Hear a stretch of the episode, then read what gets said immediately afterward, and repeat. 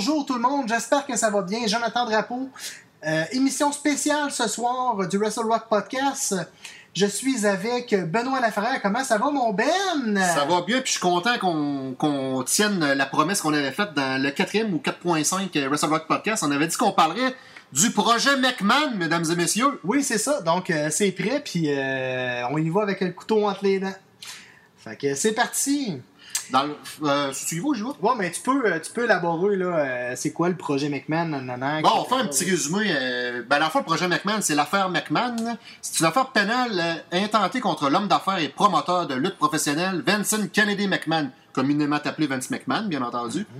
Président de la WWF à l'époque, aujourd'hui WWE depuis 2002.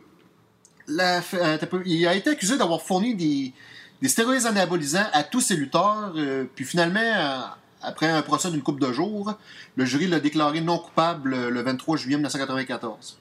Fait que- Euh, oui, puis euh, d'ailleurs, euh, récemment, euh, je vous invite à l'écouter, mais euh, euh, il y a une émission spéciale qui s'appelle Dark Side of the Ring, et puis ça brosse pas mal, il en parle. En deux parties, il me semble. Ouais, c'est ça, puis euh, honnêtement, ça vaut la peine. Euh, euh, J'ai l'impression que Vince McMahon va être dans l'eau chaude là, dans les prochaines semaines. Bon, mais là, s'il a été, s'il a été blanchi.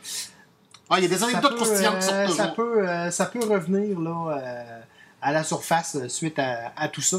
Donc, écoutez, on va vous expliquer un petit peu le, le contexte là, derrière tout ça.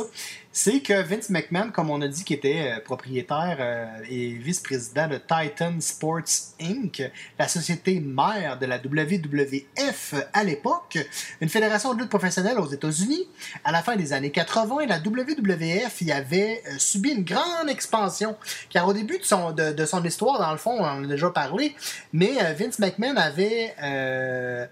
Euh, était une promotion de lutte territoriale du genre euh, NWA, AWA, puis tout ça. Il a, il a- il a comme ramassé tous les meilleurs qu'il y avait euh, dans la province, Il a pris, le, au, au monde. Là, il a pris le monopole de ces territoires-là Ouais. pour en faire une grosse fédération autonome, la plus importante à travers le monde, même ça. encore aujourd'hui. il a- il a fouillé dans la Mid-South Wrestling, dans la World Class Wrestling, dans Jim la, Crockett Promotion. Jim Crockett Promotion, la AWA, la- exactement, AWA. exactement. C'est ça pour avoir euh, tous les meilleurs. euh, euh, la fédération aussi où Jerry the King Lawler était, c'était la, c'était pas la euh? Ah, il y avait la, il y avait la, la Memphis Wrestling. Memphis. WCCW. Mais En fait, c'est pratiquement tous les États avaient leur, leur, leur club de lutte. Puis lui, il a envoyé des road agents ramasser le meilleur talent pour faire la crème de la crème. Et maintenant, c'est devenu la WWF et maintenant la WWE. Puis ça, ils ont pris, euh, c'est ça, ils ont pris le monopole en allant chercher tous les meilleurs euh, du personnel, que ce soit les managers, les managers, les lutteurs. euh. Oui, exactement. Il a fait la même chose ici à Québec, puis il a fait la même chose. euh, Ah, ben, lutte internationale, ça en était un territoire, en quelque part. Oui, exactement. Exactement. Lutte internationale, lutte Grand Prix, toutes ces choses-là, c'est des choses qui ont fait partie de notre histoire et euh, sont venus chercher les, les Rougeaux, les Bravos, les Martel. Martel, les, les Carpentiers et compagnie, les, le Géant Ferré. Ah oui, Jean Ferry qui se faisait appeler Andre the Giant. Exactement. Mais je pense qu'André le Géant faisait la navette entre lutte internationale et la AWA, ça se peut-tu? Et ça, euh, je Parce qu'à un moment donné, il fait essayer son, son veston à Mean Jane, puis ça a l'air d'être, d'être une grosse nappe qu'il met, parce que Jean Ferry était gros. puis sa bague, elle, fait, elle prenait trois doigts. Ben oui, ben oui.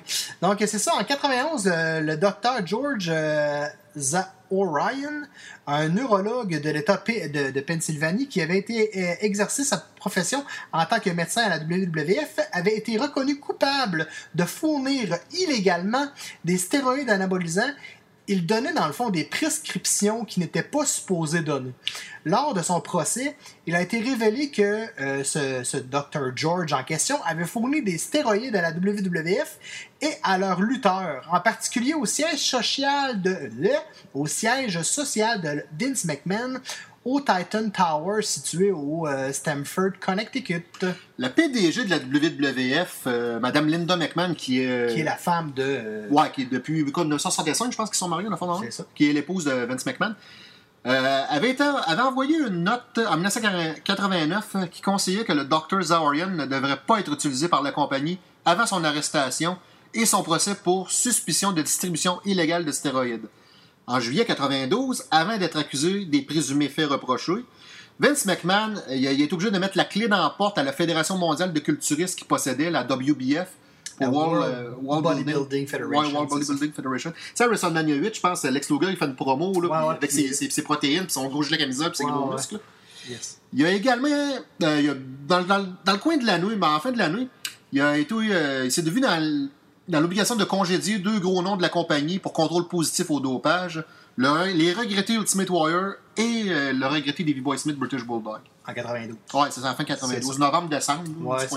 À la suite de la collaboration avec Dr. George, avec les, euh, les- le, le procureur, euh, McMahon a finalement été inculpé, euh, dans le fond, en 93. Le procureur des États-Unis pour euh, le district oriental de New York, euh, Zachary W. Carter, a accusé Vince McMahon des présumés faits suivants. Donc, ça serait euh, complot en vue de, de distribuer des stéroïdes, de possession de stéroïdes illégaux dans l'intention de distribution et détournement de fonds pour avoir prétendu utiliser de l'argent de Titan Sports Inc. pour acheter des stéroïdes illégaux.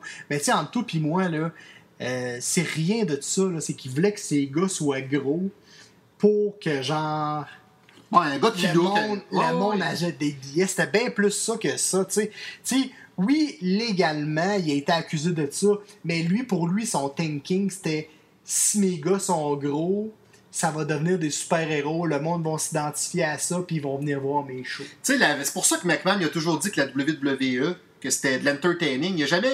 Il a jamais mis ça dans le sport. il a jamais- Parce que dans le sport, il y a toujours des contrôles sur le dopage. Tandis qu'en étant entertaining, il Ah pensait déjouer ça. tu Puis sais. dans tous les sports, là, même ceux qui sont très serrés, là, on se souvient à une certaine époque, il y avait des, il y a toujours des tests de dopage dans la boxe. Ben oui. Mike Tyson avait été, euh, s'était servi d'un, d'un faux pénis euh, pour, euh, dans le fond, euh, faire son test de, de dopage, puis il avait mis de l'urine de son enfant dedans. Ouais, comme Théorène Fleury au hockey. Oui. Il était la poudre, puis il avait, il avait fait, il avait fait pisser ses enfants à sa place. Ouais, ouais. Oui, puis il y a le cycliste aussi. Euh, Lance Lance Armstrong. Armstrong, il avait eu. euh, Ouais, mais lui, il y a eu un scandale, il a été Ouais, testé. ouais, il a perdu ses médailles, il a perdu ses titres. là. Mais oui, mais là, c'est ça. Ça commence à sortir ces choses-là. Puis c'est, je crois que c'est, important qu'on puisse euh, le médiatiser puis qu'on puisse vous en parler aujourd'hui. Puis que ça risque d'être très intéressant. Donc, euh, continuons euh, sur ce sujet. Puis ce que tu disais aussi que McMahon, tantôt, il va avoir des réponses à donner par rapport à ça, c'est des affaires de même, là. Des affaires qui sortent aujourd'hui, là. Les Oui. fameuses anecdotes croustillantes qu'il va y avoir dans le Dark Side of the Ring. euh, à ne pas manquer, mesdames et messieurs. Yes! faut mentionner aussi qu'avant le procès, euh, Vince McMahon avait déjà été en justice. euh, Ça n'a pas vraiment rapport avec le sujet d'aujourd'hui. Mais c'était pas, pas la première fois qu'il allait en, en justice. Il avait été en justice puis il avait perdu un procès civil intenté contre lui par l'ex-lutteur, commentateur euh, coloré, acteur, politicien euh, Jesse the Body Ventura. Plus de 800 000 dus en redevance à Ventura sur la programmation de la WWF. Il voulait avoir des. Il voulait avoir un, cachet de droit d'auteur, une patente à. J'imagine que c'est, euh, c'est 100% la raison pourquoi Jesse Ventura ne fait partie de la, la, la, la- la formation. Ben, disons qu'il y a eu un fret pendant longtemps. C'est sûr, là. Ça fait des froids, là, ces choses-là. Parce qu'il a quitté, lui, il avait quitté la compagnie depuis quasiment après WrestleMania 6 en 90. Ouais. Puis il est revenu arbitrer le main event à SummerSlam 99. Quasiment 10 ans parti, là. Oui, puis euh, était dans la politique, ça, il s'est, oui. euh, il s'est présenté en politique, Il puis a fait, il est il a fait une devenu couple de films. Le gouverneur du Minnesota, mesdames et messieurs. Yes, euh, donc la femme McMahon devait être ent- entendue devant le tribunal de district des États-Unis pour le district oriental de New York, euh, plutôt que dans les États d'origine de M. Vince McMahon et de la WWF, le Connecticut. Car, dans le fond, là, il, paraît qu'au Connecticut, les peines au, au, euh, cas de culpabilité sont plus clémentes.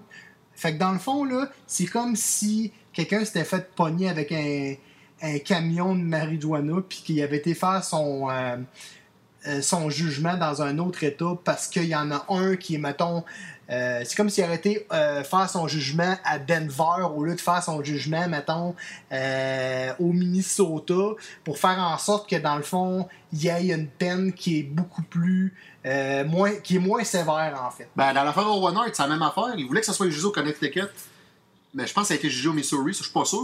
Mais ça, c'est une autre affaire aussi. Sais, on parle ici, euh, chers, euh, chers auditeurs. Ouais, en parle que, of the dans le Ring, fond, euh, Vince McMahon a été deux fois devant la justice, mais il y a aussi la fois euh, du défunt euh, Owen Hart où euh, on pourrait éventuellement faire un, un super de belle émission. C'est en 99, quelque chose 2000, qui, qui- qui nous tient beaucoup, beaucoup à cœur, vu que, chers amateurs européens et français, qu'on salue d'ailleurs, nous, Salut. on est Canadiens-Français. Et puis, ben, tout ce qui est lutteur canadien nous touche vraiment beaucoup.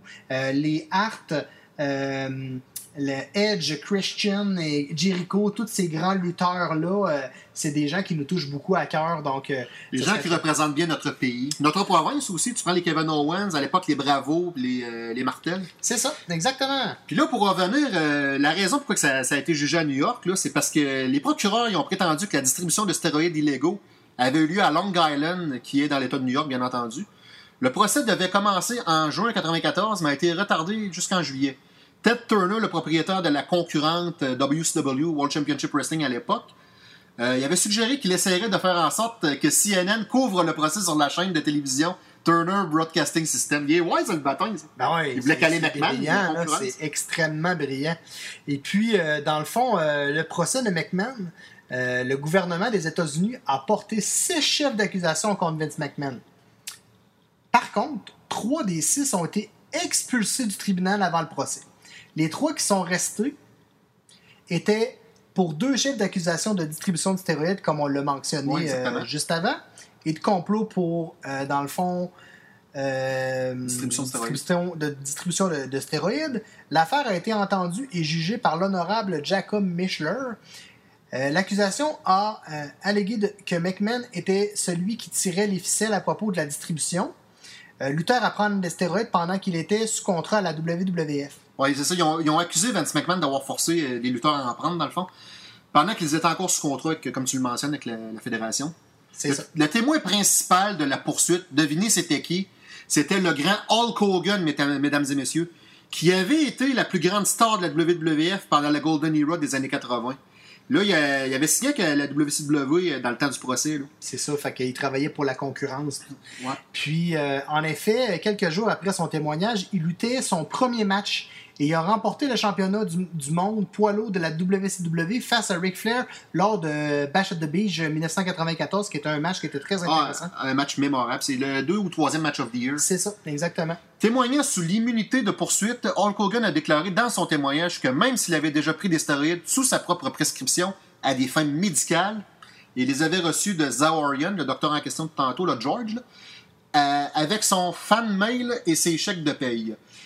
C'est pas un peu imbécile pareil. Là. C'est probablement le gars qui en a pris le plus dans sa carrière, puis c'est lui qui, euh, qui genre, s'en va contre Vince McMahon dans un. Oui, mais écoute la suite. Là. Ouais. McMahon ne l'avait jamais obligé d'en prendre, ni d'en acheter en son nom. En gros, ça voulait dire que McMahon n'était pas. euh, ça voulait dire que n'était pas que McMahon lui en fournissait. C'est ça? Ouais, C'était pas. McMahon qui en Mais fournissait. non, mais non, c'est ça.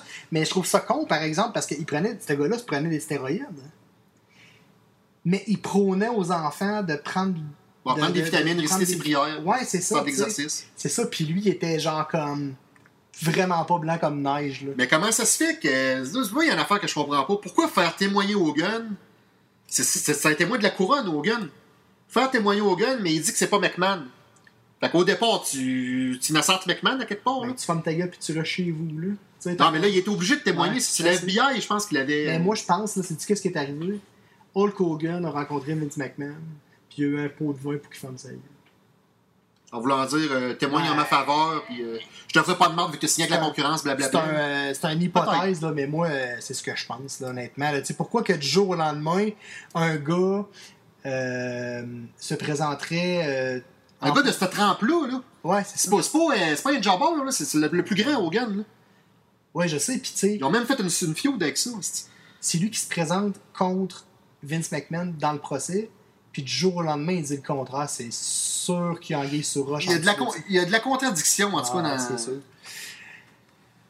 Euh, certains lutteurs, dont Hulk Hogan, ont été appelés à témoigner, comme on le disait. Dans le Oh, fond. exactement. Il y a eu, euh, euh, pendant le procès de l'accusation, aucun autre lutteur appelé à la barre n'a attesté que McMahon leur avait fourni des stéroïdes. Parmi ces lutteurs, dans le fond, il figurait euh, le Warrior, Rick Rude, Big John Studd, qui a pu témoigner par téléphone, car en raison de son cancer, parce qu'il est décédé, euh, il est décédé euh, pas longtemps après. Mars- février, mars il devait, 95. euh, il- n'avait pas le droit de voyager là. C'est conseil médical. de l'altitude, ouais, c'est ça. il, il Exactement. avait une permission. euh, il y avait également euh, Tom Zink qui était revenu d'une tournée japonaise pour témoigner du procès. Il- Puis là, il y en a plusieurs, on les nommera pas tous, là. mais Moondog, Rex, euh, Warlord, Le dieu de la guerre. le dieu de la guerre. Euh, Tony Blanchard puis euh, Nails. T'as pas quelque chose à nous dire à propos de Nails? Ouais, Nails. Il y a juste Nails qui a affirmé que McMahon l'avait obligé à prendre des stéroïdes afin d'augmenter sa masse musculaire. Cependant, l'avocat de la défense de McMahon a soutenu que Nails était un témoin hostile car il avait déjà été congédié par la WWF bien avant le procès pour s'être chicané avec McMahon dans son bureau par rapport à une mésentente contractuelle. Il y en a plusieurs qui se sont chicanés avec Ouais, mais McMahon le dans dernier, le bureau. les années des ben, Et, euh, il était fâché et cherchait à se venger de McMahon. Nails s'est également contredit lors de son témoignage en déclarant qu'il n'y avait aucune rancune envers Vince McMahon, mais a répondu plus tard par l'affirmative Qu'il l'haïssait. haïssait McMahon. Ben, il y a de la contradiction. Tu Ah, l'aimes ou tu ne l'aimes pas, McMahon? ça. Donc, euh, l'équipe qui était euh, qui s'occupait de, de Vince McMahon n'a pas présenté de défense. L'avocat de Vince McMahon a déclaré qu'il avait eu euh, qu'une simple conversation avec Zor, euh, Zoro Ryan à propos des stéroïdes et que cela concernait les inquiétudes et le stress qu'avait Vince McMahon et l'anxiété, toutes ces choses-là, Oui, oui. par rapport à la santé de ses lutteurs. Le juge Michler a rejeté les accusations de distribution au motif que la poursuite n'avait euh, pas fourni euh, assez de preuves qu'elle avait été commise dans le cadre de la compétence du tribunal. Les membres du jury ont délibéré pendant 16 heures sur l'accusation et le complot euh, avant d'acquitter Vince McMahon. Vince McMahon a déclaré qu'il avait utilisé des stéroïdes, mais avant qu'ils euh, ne deviennent illégaux en 1991, en vertu de la loi sur les substances contrôlées, McMahon a déclaré euh, que son entreprise, désormais sans drogue à la WWF, a mis en place une politique stricte de dépistage des drogues à la suite de ces événements. Tout lutteur de la WWF testé positif au dopage ou pris avec de la drogue serait mis à la porte, comme cela s'est produit un an plus tard avec Crush, euh, qui a été.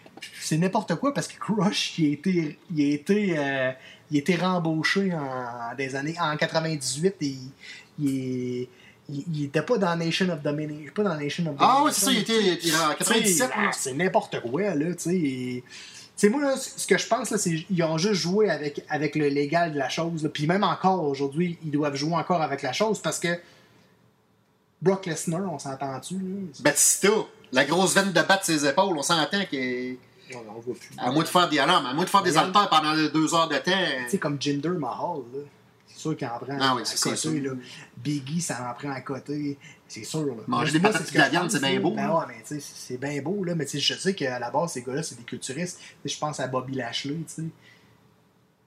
Ils ont des, ils ont, ils ont des shit. Ils doivent en prendre, mais ils doivent, ils doivent prendre de quoi qui fait que tu les retrouves pas dans le sang. là. Il y a tellement de produits à heure là, que. Ben moi, je me suis fait dire que dans le fond, euh, tu pouvais, genre, maintenant, comme filtrer ton sang puis te faire en remettre du nouveau sang. Fait que j'imagine que, genre, ils, ils prennent des, euh, des, euh, des cycles de stéroïdes, puis quand vient le temps du test de dopage, ils se font un changement d'huile. Je sais pas si comment ce que Ah, je veux dire. ouais, là. carrément. Mais c'est un petit peu le même, euh, en tout cas. Mais bref. Parce euh, qu'il n'avait pas parlé de ça de donné. Je pense que c'est. Je, sais plus, je pense c'est Wrestling Clinic qui disait ça en France. Salut Wrestling Clinic en passant. Tu sais, l'affaire Chris Benoit, il prenait des stéroïdes, puis je pense qu'il buvait beaucoup de, beaucoup de café, puis ça le permettait de pisser beaucoup, puis là, ça effaçait toute trace euh, Ah, dans ses c'est- reins. Dans... Ouais, ça se peut très bien. Nous allons maintenant parler des conséquences suite au procès, mesdames et messieurs. Après le procès euh, de Vince McMahon, bien entendu, et son, euh, son acquittement, la WWF a continué de mettre en pratique sa politique de dépistage des drogues mise en place à la suite de l'enquête et l'a même utilisé dans ses sketchs du milliardaire Ted sur la programmation de la WWF pour faire croire que la WCW n'y avait pas de politique antidrogue. Cependant, selon Linda McMahon, la WCW a arrêté cette politique en 1996, question finance. La WWF a aussi commencé à pousser la carrière des lutteurs plus petits plutôt que les, gros musclés qu'il avait euh, depuis la décennie 80. À la grande surprise de bien des fans, Vince McMahon a réembauché le grand Hulk Hogan en février 2002, la, la- la fameuse invasion de la NWO. C'est une histoire de vendage de billets. Ah, exactement. Ah, c'est sûr. C'est rentable, là, en- engager un- une vache à lait. là. Il faut se rappeler que non seulement Hogan avait témoigné comme témoin vedette lors du procès de 94, mais il avait également signé avec la concurrente WCW la même année, mesdames et messieurs. Ah, C'est malade, pareil. Il faut mentionner également que la WWF a acheté la WCW un an auparavant, en 2001. Puis en 2003, le procès McMahon a été utilisé dans une feud, une storyline, un- une histoire, dans le fond, de lutte impliquant Hogan et McMahon, euh, 20 Years in the Making, ça s'appelait? Yes, qui a abouti dans le fond à un combat à WrestleMania euh, 19. 19 Ok. avec une victoire de Hulk Hogan. Puis ah ouais, c'était un street fight, là. Yes. C'était un bon petit match. Ouais, c'était très bon. Ou bien le WWE avait arrêté d'être sévère, ou bien euh, certaines superstars, euh, ils réussissaient à déjouer le système, comme on a parlé. Là, euh, je sais pas si tu te souviens, mais on a déjà entendu parler de la, de la fameuse sport. Il y en a plusieurs qui parlaient de ça. Hein. Il y avait une place. Ah, Rougeau, euh... oh, il disait ça. Tu veux du stock, tu connais cette porte-là. Ouais, c'est ça. Il y avait une place à un endroit, puis il allait là, puis c'était ça. Puis tu sais suite à tout ça, il y en a plusieurs là, qui sont décédés. Il euh, y a des catcheurs qui, des, catcheurs qui étaient ou qui ont déjà fait partie de la WWF qui sont décédés suite au rapport de stéroïdes, drogue, painkiller, etc. Je pense à Brian Pillman, Rick Rude, British, euh, British Bulldog, Kurt Hennig, euh, les Road Warriors, Hockey Animal, Eddie Guerrero, puis Chris Benoit qui a fait son drug rage. Euh, Maga, Maga, il y en a plusieurs. la plupart de ces gars-là, en bas de 40 ans, là. Ça veut dire qu'on a 37 ans, là. On prend des il nous reste 3 ans à vivre. Là. Ouais, mais. tu penses à ça tranquillement. Ah, je sais. Mais tu sais, euh, c'est un mélange de tout, tu sais. Puis, comme euh, j'ai lu beaucoup dans les, dans les derniers mois, les gens pouvaient pas vraiment à 100% mettre la, la, la main et confirmer à 100% que c'était à cause des stéroïdes, mais bien un mélange de tout ça, tu sais. Pour avoir été dans l'industrie de la lutte pendant euh, quasiment 15 ans, on parlait souvent avec des gens qui ont lutté à la TNA ou à, l'ancienne WWF, puis souvent ces gens-là nous disaient euh, ben, que tout le monde était pratiquement sur les antidouleurs parce qu'ils luttaient trop souvent, euh, il luttait 300 jours par année, puis euh, il avait pas le choix. Euh, il, fallait qu'il continue à lutter même s'il y avait des blessures. Et puis, certains nous ont aussi mentionné qu'eux-mêmes prenaient des, stéroïdes anabolisants, puis que d'autres qui étaient dans le, dans le milieu, dont par exemple Road Warrior et Animal des Legion of Doom, qui prenaient cinq fois la dose que cette personne-là en question prenait. Donc, euh, c'est sûr qu'éventuellement, quand tu arrives, comme tu dis, à 40 ans, ben, ça se peut que tu pètes aux frettes. Non? C'est 46 ans, Road Warrior. Ça me fait, penser à. Tu t'achètes une Honda, puis tu mets un moteur de Lamborghini dedans. Ah, à un moment donné, la patate, elle doit ben, c'est ça. À un moment donné, le moteur, il lâche. Là. Euh, nous allons continuer. Depuis février 2006, c'est-à-dire trois mois après le décès tragique d'Eddie Guerrero en novembre 2005, bien entendu, la WWE a lancé une politique intitulée The Talent euh, Wellness Program, qui est un programme complet de dépistage des drogues, d'alcool et des maladies cardiaques. La politique teste la consommation de drogue à des fins récréatives et l'abus de médicaments sur ordonnance, y compris les stéroïdes anabolisants, bien entendu. Selon les directives de la politique, les talents sont également testés chaque année pour des problèmes cardiaques préexistants ou en développement. Le dépistage des drogues est géré par Aegis Sciences Corporation. Les évaluations cardiaques sont gérées par la New York Cardiology Associates, PC. Euh, là, je, peux te laisser enchaîner sur le prochain paragraphe. Yes. Après la tragédie du, euh, domicile de M. Chris Benoit en juin 2007, qui est euh, peut-être lié par l'abus de stéroïdes Selon euh, les enquêteurs, le comité de la Chambre des États-Unis sur la surveillance et euh, la refonte du gouvernement a demandé à la WWE de remettre tout matériel concernant sa politique et de bien euh, et du bien-être de ses talents. Donc, j'imagine qu'il était, il était surveillé là, de près. Oui, exactement. En août 2007, le programme a été euh, défendu par la WWE et ses employés à la suite de plusieurs arrêts illégaux de pharmacie qui liaient les lutteurs à la WWE à des achats de stéroïdes et d'antidouleurs, même une fois euh, la politique mise en place. Dix catcheurs ont été suspendus pour avoir enfreint la politique de bien-être après que des rapports ont pu prouver qu'ils étaient tous des clients de signature pharmacie à Orlando, dans l'État de la Floride. Selon une déclaration attribuée à l'avocat de la WWE, Jerry McDevitt, un onzième lutteur a ensuite été ajouté à la liste des suspensions. Mais malheureusement, on ne connaît pas le nom, c'est ça? Non, pour l'instant, euh, on, a, sûrement une vague mais on n'aimera pas de nom. C'est ça. Puis là, ça a eu du bon, par exemple, euh, cette politique-là, parce que grâce à cette politique de bien-être, les médecins ont pu diagnostiquer euh, l'un des lutteurs avec une maladie cardiaque qui autrement aurait été diagnostiqué trop, diagnostiqué, pardon, trop tard. Et lutteur serait peut-être mort aujourd'hui.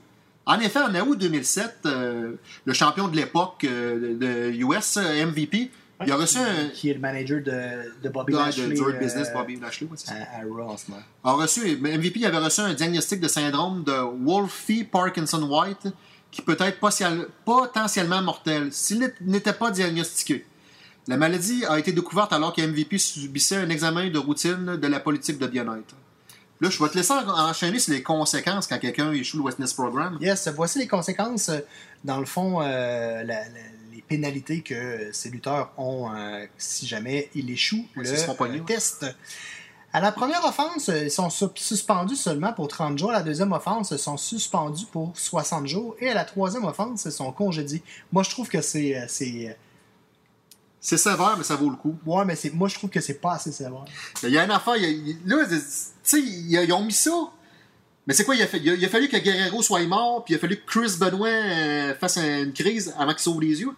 C'est ça qu'il faut comprendre. Ben, écoute, euh, je vais poursuivre, mais je vais revenir avec Ah, ça. bien sûr. Le 13 se- septembre 2010, la WWE a mis à jour sa liste de suspensions interdites pour inclure Substance. les relaxants, euh, excuse-moi, Euh, interdites pour inclure les relaxants musculaires. Au cours de la campagne électorale en 2010 de Linda McMahon au Sénat des États-Unis, ses adversaires politiques se sont servis du fait que Vince McMahon a déjà été accusé de fournir des stéroïdes aux lutteurs pour l'attaquer, même si pourtant elle n'y était pas rien, euh, était pas euh, liée directement Non, là, pas dans, tout. dans cette Elle, c'était la fameuse femme de. McMahon. mais, euh, C'est ça. Cette affaire n'a pas vraiment nuit à sa carrière politique car elle, est- elle fut dans l'équipe de Donald Trump en tant qu'administratif pour le Small Business Administration de 2007 à 2019. 2017. 2017 à Ouais, c'est pas 2019, euh, suite dans le fond au mandat de M. Trump. Exactement. Et puis, euh, c'est ça, dans le fond, euh, je fais une petite parenthèse pour conclure, tu sais. Ce c'est pas dans. C'est, aussi, dans le fond, dans plein d'autres sports, tu sais, qu'il y a des tests, puis tout ça, tu sais. Puis je veux en venir à l'histoire Georges Saint-Pierre, Ouais. qui, euh, dans le fond, euh, a décidé de quitter euh, l'entreprise parce que. Ouais, mais il était naturel, lui. ouais, mais parce que les, ses adversaires étaient dopés. Ah, que non, ça, les, Dana, Dana White, le propriétaire Dana de la White, UFC, fait encore, c'est encore nébuleux un petit peu ce côté-là. Puis les gars voulaient pas faire les tests de dopage euh, que euh, Georges Saint-Pierre, lui, voulait faire euh, haut la main. Fait que, tu sais, il y a encore des milieux comme ça qui sont encore un peu euh, underground, là, euh, qui euh, utilisent encore ces, fameux. euh, voyons, mé- médecine illégale, tu sais. Je trouve ça, je trouve ça bien triste parce que ça permet pas de savoir vraiment le potentiel d'une personne, tu sais. C'est comme Brock Lesnar, il avait fait un match au UFC en 2016, puis euh, sa victoire, a-tu été approuvée finalement? Je sais pas. Parce qu'il avait été testé. euh, Ah, ça se peut, là. Il a été testé positif à UFC, sa victoire n'a pas été approuvée, supposément, mais il n'a pas été suspendu par la WWE. Mais Roman Reigns, lui, il a été suspendu 30 jours. Ouais, mais Roman Reigns est à WWE, il est pas à, à UFC. Non, mais il était, il était à, euh, Brock Lesnar était à UFC et à WWE en même temps. Ok. Ou je pense que j'ai cru entendre à un moment donné que le fait que tu sois pas régulier à WWE, que tu aies un contrat genre de légende, la, la politique, elle marche pas. Elle marche chez les gars qui luttent 300 Ah, jours par année. Les Mysterio, les doit tout ça. jouer sur, euh, sur le côté légal les- des papiers, tu sais. Probablement. Euh, tu sais, comme un Brock Lesnar ou un Goldberg, là, on s'entend que lui doit être son propre agent. Fait que j'ai l'impression possiblement. qu'il est comme euh, euh, une exclusion dans toute cette affaire. En tout cas, j'espère que ça vous a euh, fait plaisir de l'écouter. Nous, ça nous a fait vraiment chaud au cœur de pouvoir euh, faire cette émission-là.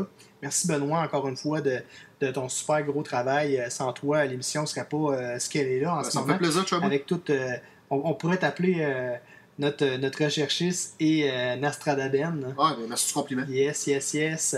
Alors, euh, c'est ici que se termine euh, l'émission spéciale euh, sur l'affaire McMahon et les fameuses stéroïdes. Faut pas oublier également que, tu sais, dans, les- ceux-là qui ont pris des stéroïdes, on a parlé de Road Warrior Hawk puis Animal. Ben, figurez-vous, mesdames et messieurs, que vous vous, vous rappelez, à peu près un mois ou deux, on a fait un sondage. euh, quelle équipe vous aimeriez qu'on fasse un, éventuel Wrestle Rock podcast?